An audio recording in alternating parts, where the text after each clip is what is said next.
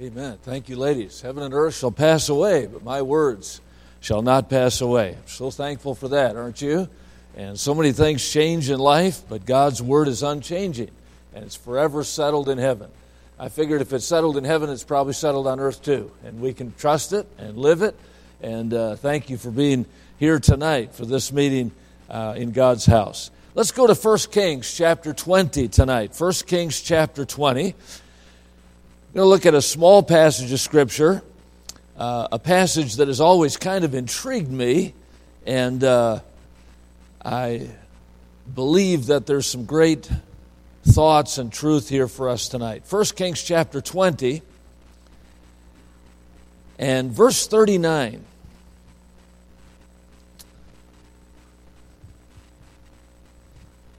First Kings 20 Verse 39 And as the king passed by, he cried unto the king, and he said, Thy servant went out into the midst of the battle. And behold, a man turned aside and brought a man unto me, and said, Keep this man. If by any means he be missing, then shall thy life be for his life, or else thou shalt pay a talent of silver. And as thy servant was busy here and there, he was gone. And the king of Israel said unto him, So shall thy judgment be. Thyself hast decided it. God, throughout Scripture, describes our life as a Christian as a battle. We see military terminology often used in the Bible to describe our journey as a Christian. Uh, Paul told Timothy, fight the good fight of faith, recognizing that there was going to be some opposition, there was going to be that which would try to defeat Timothy. Uh, Paul told him to fight the good fight of faith. In 2 Timothy 2 and verse 4, he said, No man that warreth entangleth himself with the affairs of this life, that he may please him who hath chosen him to be a soldier. So, in reality, this life that we live as a Christian is a, is a battle. We are soldiers of the Lord Jesus Christ. And uh, we're not to entangle with the things of this life so that we can please the one who has chosen us. Paul told us in Ephesians 6 to put on the whole armor of God that ye may be able to stand against the wiles of the devil. For we wrestle not against flesh and blood, but against principalities and against powers, against rulers of darkness, against spiritual wickedness in high places. So again, we see there is opposition, there's an adversary. Peter put it this way be sober, be vigilant, because your adversary, the devil, as a roaring lion, walketh about, seeking whom he may devour. So, we find this kind of terminology throughout the scripture that God tells us we are in a war. Sometimes that war perhaps is against our own flesh. Sometimes it's a war against the world. Sometimes it's a war against the devil himself. But I think all of us tonight, if we were honest, we would have to say that oftentimes our biggest battle is not with our flesh or not with the world or not with the devil. It's with our own busyness. You know, most of us know that we should read the Bible every day. But the truth is, often the day goes by and we just got busy. We all know that we ought to pray. We all know that prayer works, that God answers prayer, that God hears prayer, and God responds to prayer. We know that, and we know we ought to pray. But sometimes we just get too busy to pray. We all know we ought to be a witness. We ought to uh, tell folks around us about Christ. But oftentimes that opportunity comes and we're in a hurry. We've got things to do. We've got something on our agenda. And we're just too busy to do perhaps that work of God that He's given us to do. Our battle is with busyness. And in these two verses that kind of are almost parenthetical in this chapter. They don't really connect to the verses in front or after them. But I believe God shows us here four skirmishes in this battle with busyness. First of all, we see an assignment. There's an assignment that's been given. in the midst of this battle, this uh, man is told to keep this man. Uh, perhaps a prisoner of war, perhaps someone that was uh, to be secured until the war was over for some purpose, some reason. And so, this soldier, this person in the army, is given a responsibility. He's given an assignment. You know, all of us have some assignments from God. Now, God has a specific will for every person in this room, and, and that specific will is different for every person in this room. Uh, God uses each of us in different ways. He, he has us in different places doing different things, and we all are a team, so to speak, to accomplish the work of God. And so, specifically, there's a will of God for every one of us. And by the way, God's will for our life is good, it's acceptable, and it's perfect. And I'm glad that God uh, uh, doesn't just kind of, you know, uh, randomly give us life and tell us, well, you know, enjoy it. But God has a plan for our life. He has a desired haven that we would reach. God says, I, uh, My thoughts toward you are not evil, they're thoughts of, of peace to bring you to an expected end. God has a plan for our life. The steps of a good man are ordered by the Lord, and he delighteth in his way. But you know, there's a general assignment that's been given to all of us. There are some things that are the will of God for every person in this room. For example, we have a prayer assignment. Did you know that you don't have to pray about whether you should pray?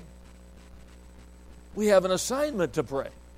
In fact, in 1 Timothy 2 and verse 8, he says, I will therefore that men pray everywhere, lifting up holy hands without wrath or doubting. Notice he said, I will. So that's God's will for all of us. Uh, God wants all of us to be people of prayer, to take time with God every day, to bring our requests to Him, but to let Him speak to our hearts as well through the Word of God. We have a prayer assignment, we all have a purity assignment.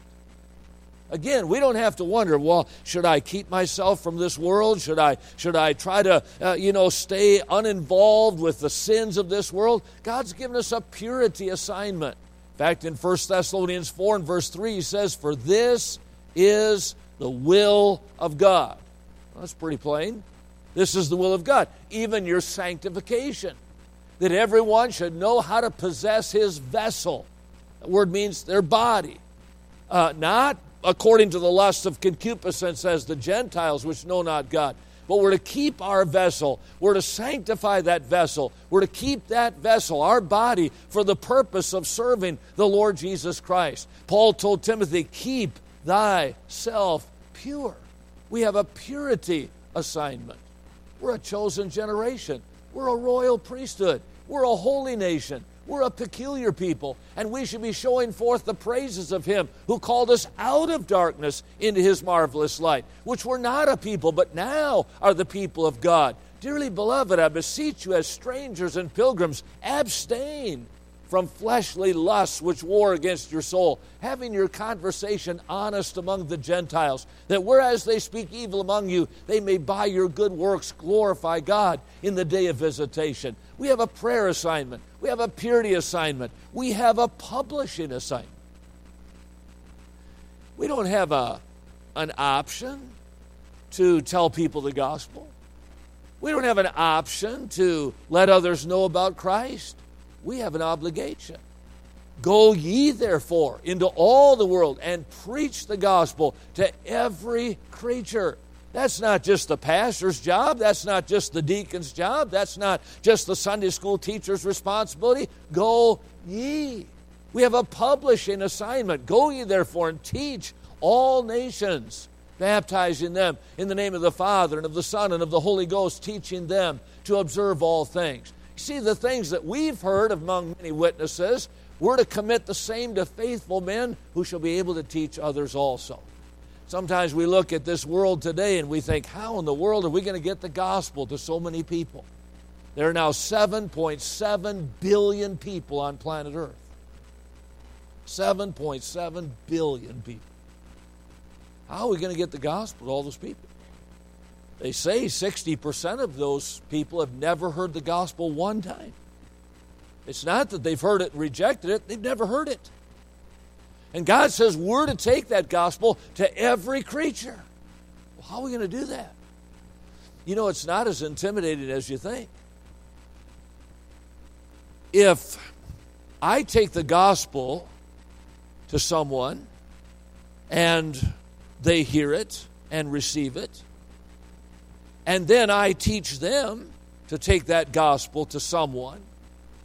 You know, if all of us did that, uh, we could reach this world.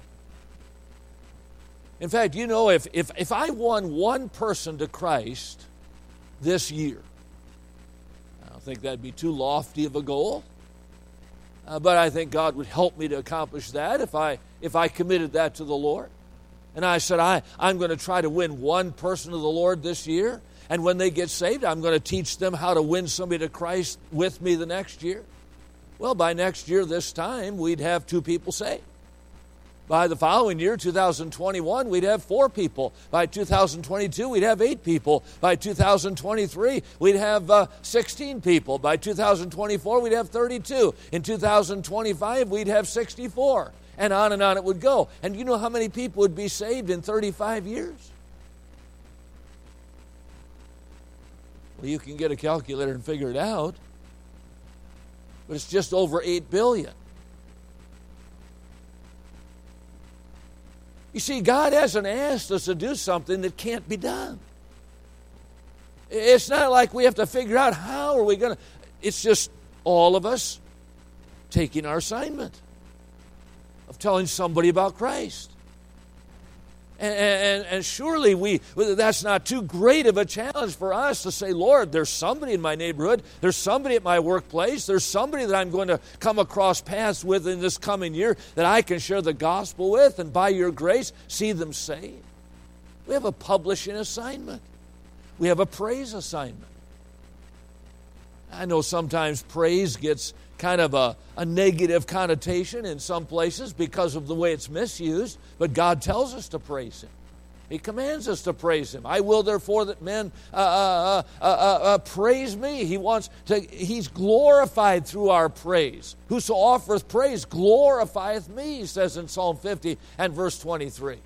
In everything give thanks, for this is the will of God in Christ Jesus concerning you. A praise assignment. It's amazing what praising will do to our own spirit and to the lives of others around us. So we have an assignment, and no matter how busy we are, we dare not shrink back from the assignments that God has given to us. This man was given an assignment keep this man. But notice, with that assignment came an accountability. He says in verse number 39 Keep this man if by any means he be missing, then shall thy life be for his life, or else thou shalt pay a talent of silver. There was an accountability with this assignment. It doesn't sound like there are going to be any excuses that would be acceptable. Uh, this is a direct command keep this man, no excuses. No, no alibis, no instead ofs, no ifs or ands or buts. Uh, uh, uh, this is an assignment without excuse. I was in college, I heard Dr. Monroe Parker preach, and Dr. Parker was a very witty man, and he had a lot of little little quotes and little sayings. And, and in those days, I had a habit if I heard something that I, I liked like that, I would write it in the back of my Bible and try to try to think about it later and maybe even memorize it, you know. And I remember Dr. Parker, he said this. He said, "A lie is an excuse wrapped in the skin of reason." And you know, I, have remembered that because so oftentimes we kind of we say, well, you know, I'm just I, I just had a good excuse. I had a reason why I didn't. But really it boils down to a lie. Just wrapped in the skin of reason. Are we making excuses about our assignment? Are we saying, well, I, I don't have the talent, or I don't have the time, or I don't have the ability, uh, I, I don't have an, uh, an opportunity? There were no excuses here, there were no exceptions. If by any means he be missing, no exceptions. I don't want to hear uh, your reason uh, why this man would have escaped. Uh, uh no exceptions. Sounds serious. Sounds like this, uh, this uh, man meant what he said. You know, God didn't give us 10 suggestions, He gave us 10 commandments. The Bible's not a book of options, it's a book of obligations. And one day we will give an account of our obedience. We must all appear before the judgment seat of Christ, that every man may receive the things done in his body according to that which he hath done, whether it be good or whether it be evil. Every man's work shall be made manifest for the day, the judgment day shall declare it. It shall be revealed by fire, and the fire shall try every man's work of what sort it is. Oh, rejoice, young man, in thy youth, and let thy heart cheer thee in the days of thy youth. Walk in the ways of thine heart and in the sight of thine eyes, but know thou that for all these things God will bring thee into judgment. It's easy to forget that. It's easy to just kind of go through life forgetting that one day there's an accountability. One day we must give an account of our life to God. One day we will meet Him the book of Jeremiah, God uh, told the nation of Israel, He said, I, I, am having a hard time figuring this out. He said the, the, the stork and the crane and the turtle, they, they all know the, the time of their coming. They, they all understand certain things, but my people know not the judgment of the Lord.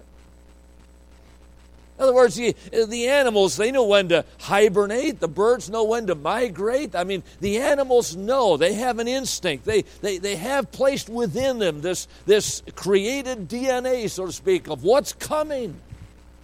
But my people can't figure out that one day they're going to stand before me. That one day they're going to give an account of their life. There's an accountability when I was about 13, you know, you get into junior high and you start thinking that you're, you're, you're a little bit bigger than you really are. My, my mother used to sense that coming on in my life, and she had this, this saying. She would say, John, why don't you get down off your high horse and live with the rest of us for a while? And uh, that usually kind of put me in my place for a minute at least. But you know, you get to junior high, and if you're like me, you start going to a bigger school and you, you start making a few friends. And, and uh, for me, I was playing sports. And, and, and, you know, you start thinking, you know, I don't, I don't need all this stuff at home. And my parents aren't the only people in my life. And, and, and you, start, you start looking at yourself a little differently. And, and boy, I got to that place. And, and uh, one night I came home after a, a, a, ball practice, and my mom had saved my dinner in the oven, and she got it out and placed it on the table, and she was cleaning up a few things, getting ready to go out and help my dad in the barn, and my dad had already gone out to start the milking, and and I would eat uh, quickly, and then I would go out and and uh, take my mom's place and finish up, you know, and and so uh, I, I came in the house that night and and uh, was acting a little bit like a big shot and I don't remember the conversation exactly, but I, I, I said something to my mom in sort of a disrespectful way. Boy, my mom, she wasn't a very big person. In fact, she's, she's 90 years old now. She lives with us. I doubt if she weighs 80 pounds now, and I don't think she weighed more than 100 then. But boy, she had had enough of my smart mouth, you know. And she came over to that table where I was seated and she grabbed me by the arm. She jerked me to my feet. Now, I was bigger than she was. But I'm in a, fl- in a flash. She bent me over and she starts spanking me. I'm in junior high. And she's spanking me. And you know, she could hurt me. But I wasn't going to let her know that. Boy, she, she spanked me good. And finally, I guess she got tired. She kind of stood me up. And I looked at her and I went, huh. Like, you know, is that the best you can do? Well, she put her finger in my face and she said, You go see your dad. Well, now, dad was a little different story. Dad wasn't huge, but he had been farming since he was 15 on his own, and, and dad, dad just, he was strong. He was a little bit taller than me and, and a little bit heavier than me, and, and but uh, uh, he was strong. His hands were, were literally twice the size of mine, his ring size twice the size of mine now. I mean, my dad was just strong. And so I knew I had no choice at this point. Judgment day had come. And I remember walking out to that barn. It was about 100 yards from the house to the barn, and boy, I took my good natured time.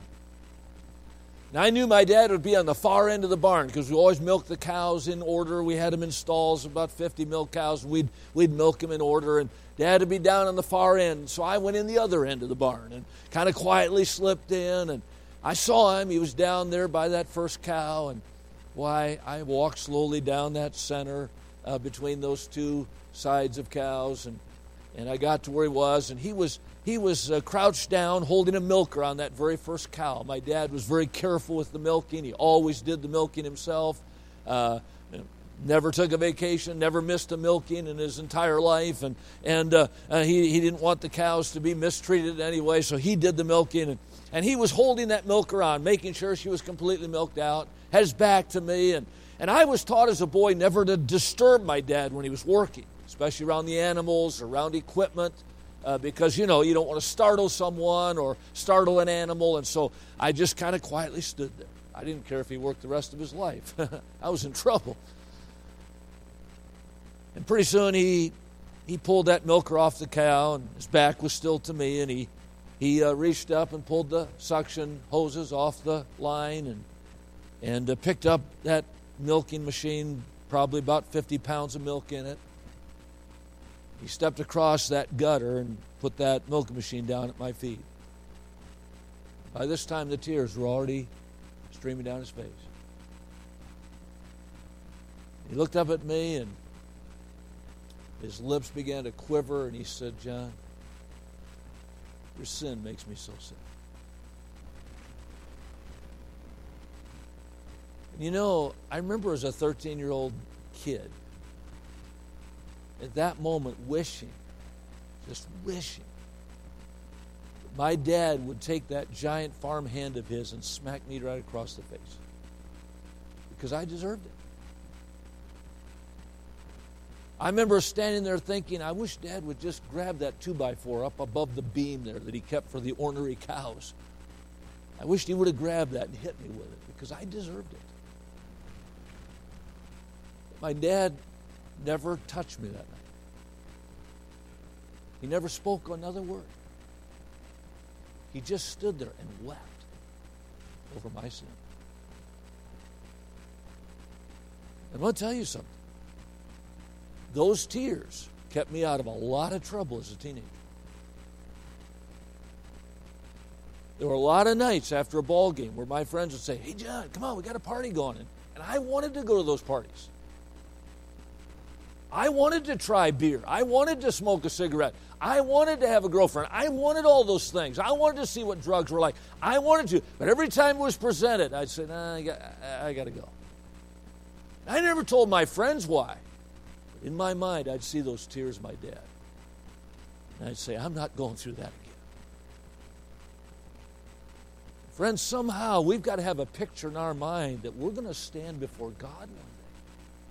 We're going to stand before our Heavenly Father. We're going to give an account of this life. We can excuse our busyness. We can say, well, I just didn't have time for this or that. I, I, I, I, I know I should have raised my family different. I, I know I should have won my neighbor to Christ. I, I know I should have prayed more. I should have been more faithful to church. We can have all the excuses, but one day there's an accountability. We're going to give an account. Here was an assignment. Here was an accountability, but notice an allurement. In verse 40, and as thy servant was busy here and there. Now, I read that many times and kind of just thought that maybe that was a phrase like we would use it. You know, you know, what'd you do today? Oh, I was busy here and there. You know, and by that we would mean I was just involved in a lot of stuff. You know, this and that. But as I got to thinking about that, busy here and there, I believe there was a misdirected passion. Because he said, I was busy here. In other words, indicating something perhaps on the inside, something within. You know, the truth is, oftentimes when I renege on a responsibility that God has given me, oftentimes when I fail in an assignment that God has given to me, it's because there was something wrong on the inside. I was busy here. Uh, there was something that was prioritized in my heart more than the priority that God had given to me. I got busy here. We're all driven from within for, for certain things. We all have a passion for certain things. It might be a, a, you know a sports team. It might be our job. It might even be our family. It, it can be uh, uh, uh, all kinds of things, and and we can get a passion here. But oh, that we would have the passion of the psalmist who said, As the heart panteth after the water brooks, so panteth my soul after thee, O God. My soul thirsteth for God, for the living God. When shall I come and appear before God? Lord, all my desire is before thee, the psalmist said in Psalm 38. In Psalm 73 and verse 25, Whom have I in heaven but thee? There's none that I desire upon earth besides thee. Well, is that the passion of our heart? Is that the passion within?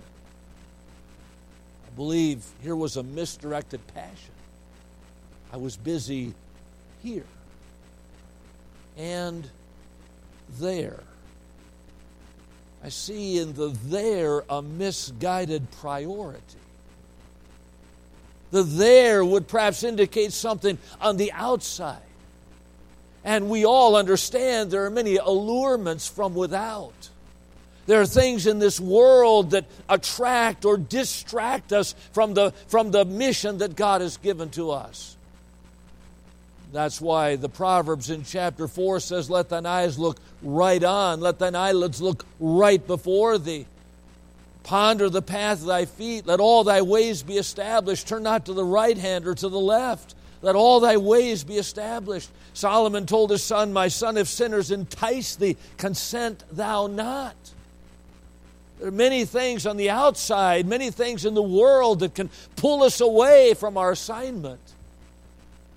I think of Moses, who raised in Egypt, was brought up perhaps in some of the finest that could be had, a man that was trained in the greatest of schools, perhaps had access to all the modern conveniences of that time.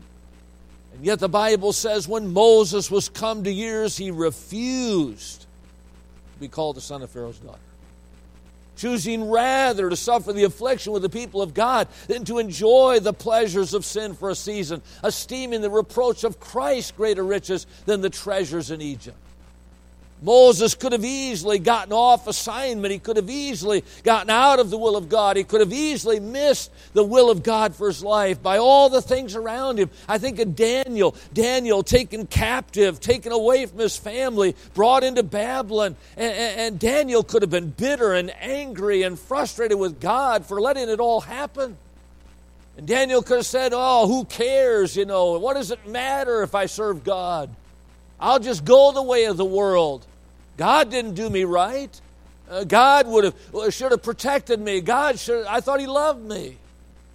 No, we see Daniel purposing in his heart that he would not defile himself with the portion of the king's meat or the wine which he drank.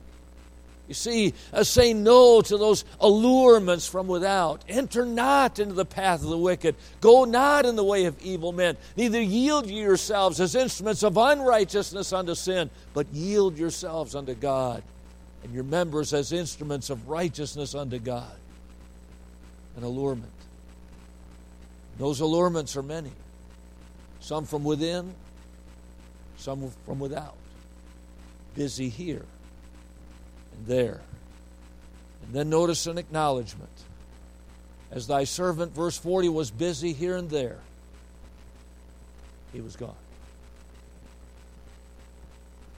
He was given this task to keep this man, this prisoner. How long? He wasn't told. How to keep him? Wasn't specified. Keep this man. No doubt he was given that assignment, knowing by the one who gave it that he had the ability to do so. But as he got busy here and there, we see a somber regret he was gone. Friends, one day life's going to be gone.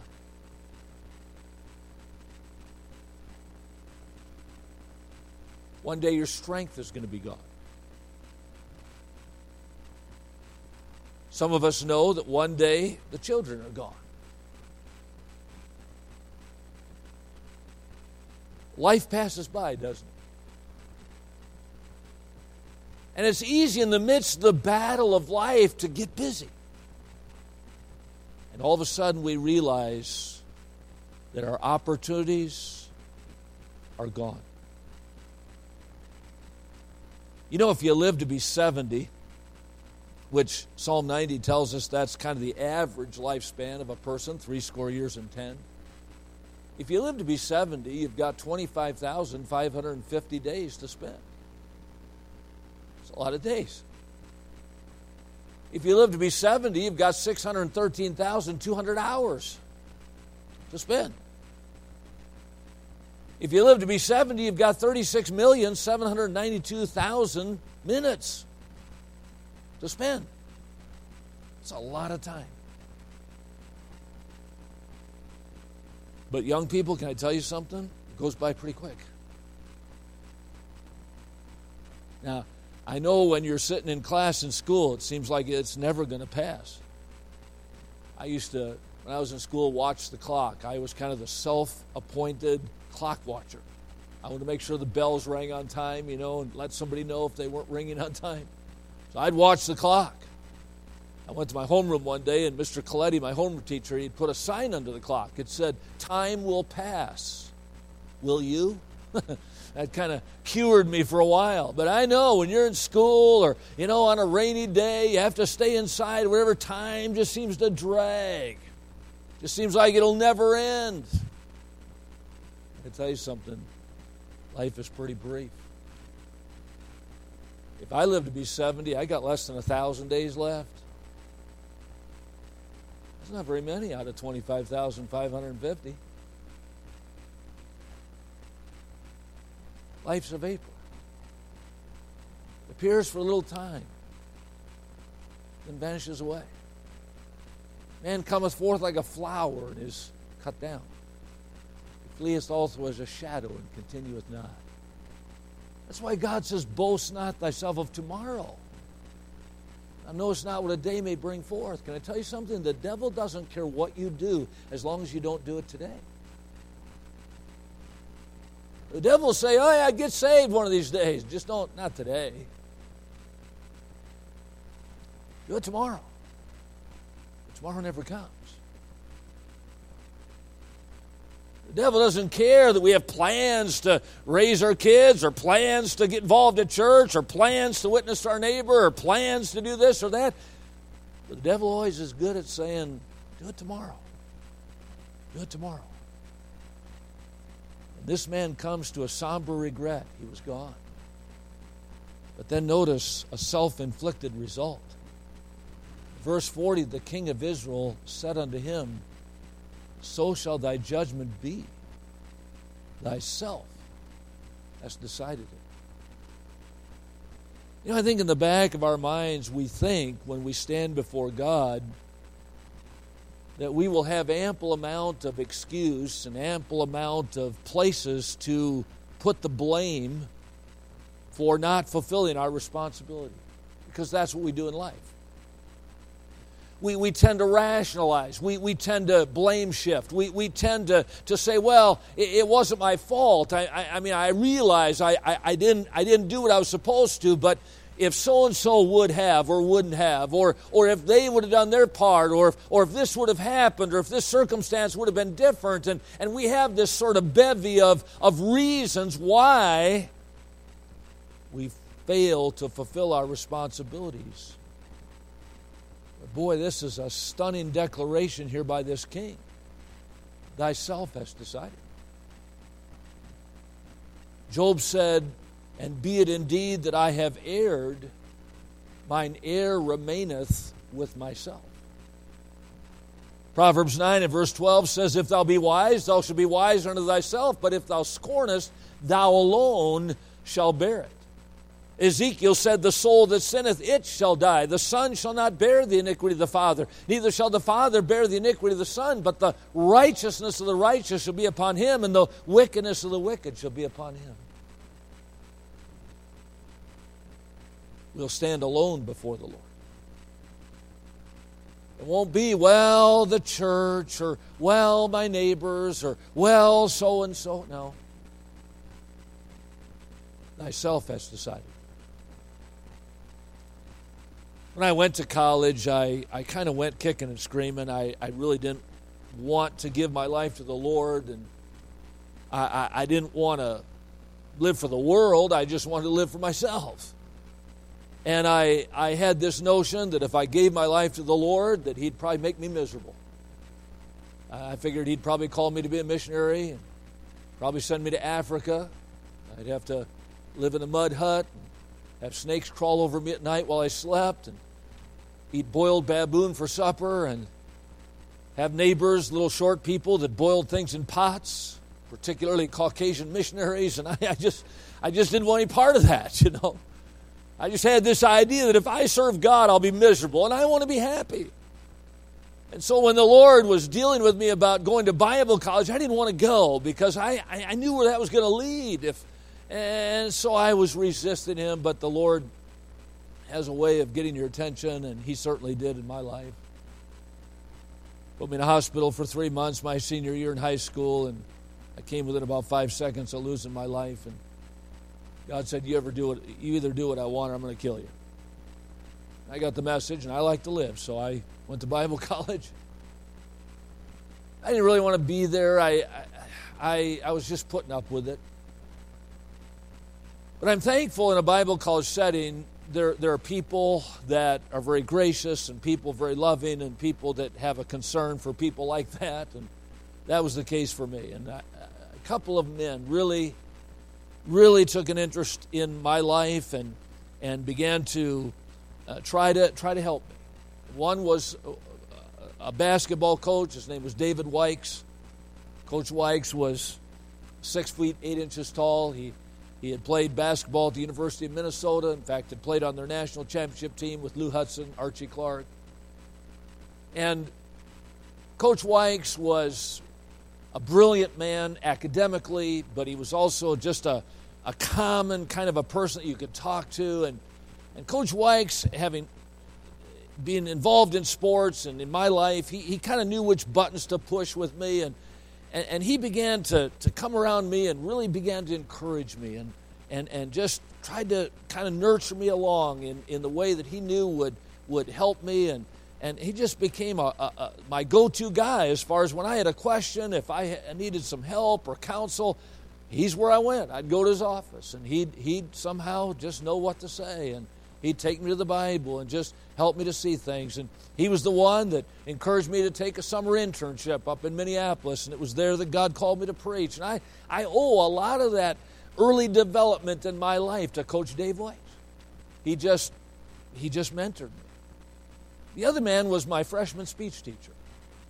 His name was Herb Pedigo, and Mr. Pedigo was a young teacher. I, I don't think he'd been teaching but a couple of years, but boy, he made freshman speech fun. I hated speech in high school, just absolutely hated in front of being, being in front of people, and and yet, uh, Mr. Pedigo made speech class a lot of fun, and he, he got me to try out for a play, and I was in a play. I was a walk on in a Shakespearean play called As You Like It. And I was on stage for all of about 30 seconds, and knew where to stand and knew how to nod my head. I had no idea what the play was about, but I acted like I did, learned how to act.